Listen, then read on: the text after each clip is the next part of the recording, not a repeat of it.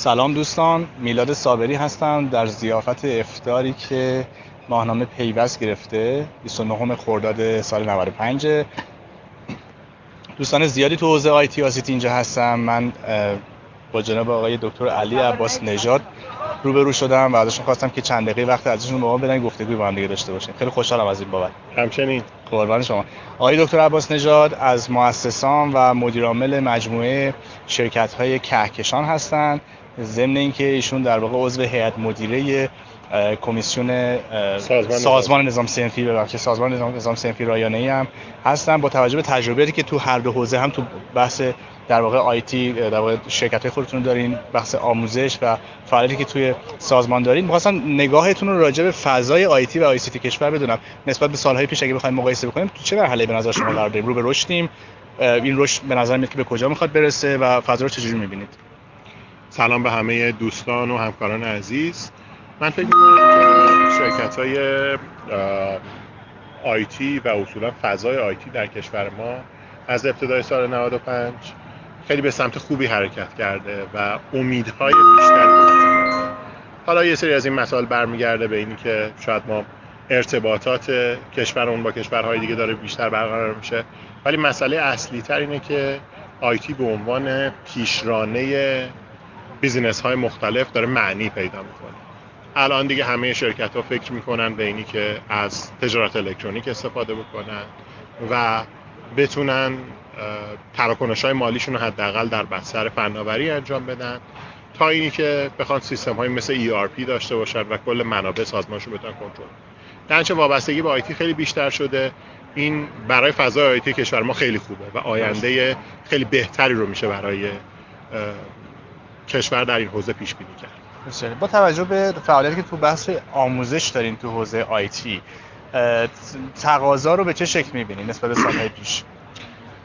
ببینید باید اینجوری بگم که بحث آیتی و نیروی متخصص آیتی توی کشور ما یکی از چالش هایی است که به زودی ما باش مواجه میشیم.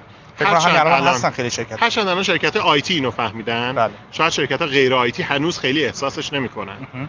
مثل اینی که ما می‌خوایم یه کارخونه خیلی بزرگ بزنیم برای اینی که صنعت جدیدی رو به وجود بیاره برای اینکه کالای جدیدی تولید بکنه. ولی نه مهندسینشو داریم که بخوان کارخونه رو بسازن نه مهندسینی که بتونن بعدن کارخونه رو نگهداری بکنن. بله. الان تو این حوزه تصمیم گرفتیم یه کاری بکنیم کارخونه بزرگ بزنیم. ولی تو هر دو تا قسمت مشکل داریم. این شروع اتفاق نیاز آیتی است و در آینده نزدیک خیلی جدیتر میشه و نیازش بیشتر میشه. ما باید خودمون رو مقایسه بکنیم شاید مثلا با 15 16 سال پیش توی هند که چنین اتفاقی افتاد و هند تصمیم گرفت که تبدیل بشه به یک کشوری که صنعت آیتی یکی از صنایع اصلیشه و درآمدهای اصلیشه و صادرات اصلیشه.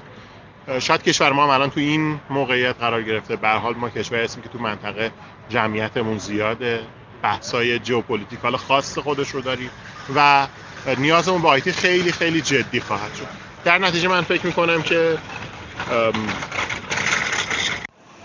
هر روز نیاز به نیروی متخصص IT توی کشور ما بیشتر بشه تو حوزه های مختلف. هم تو حوزه های تولید و توسعه سیستم های نرم افزاری هم تو حوزه پشتیبانی و نگهداری و طراحی سیستم ها و هم تو حوزه content generation و بحث های مرتبط باشه. همه این حوزه احتیاج به متخصص های زیادی در کشور ما خواهد داشت. حالا برای ما چون توی مؤسسه کهکشان رو که یکی از شرکت های گروهمون هست. کار training رو هم انجام میدیم.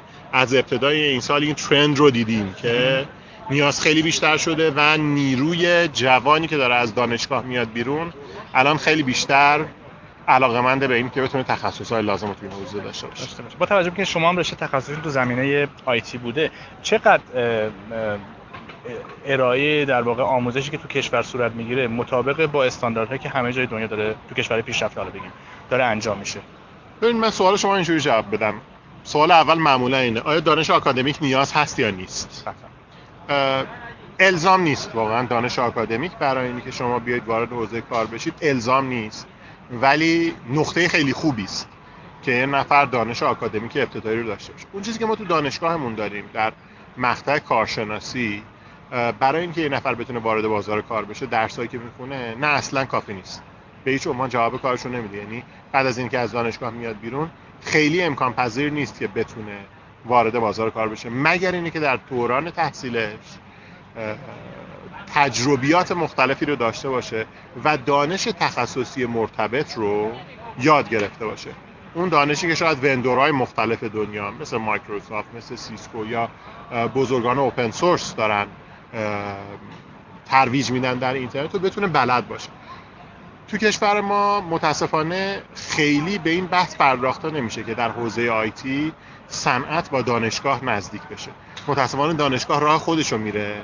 صنعت هم با نیازمندی خودش تلاش می‌کنه یه جوری فولفیل بکنه نیازها رو از مؤسسات تخصصی استفاده بکنه و آموزش های تخصصی استفاده بکنه و آموزش های این خدمت استفاده بکنه.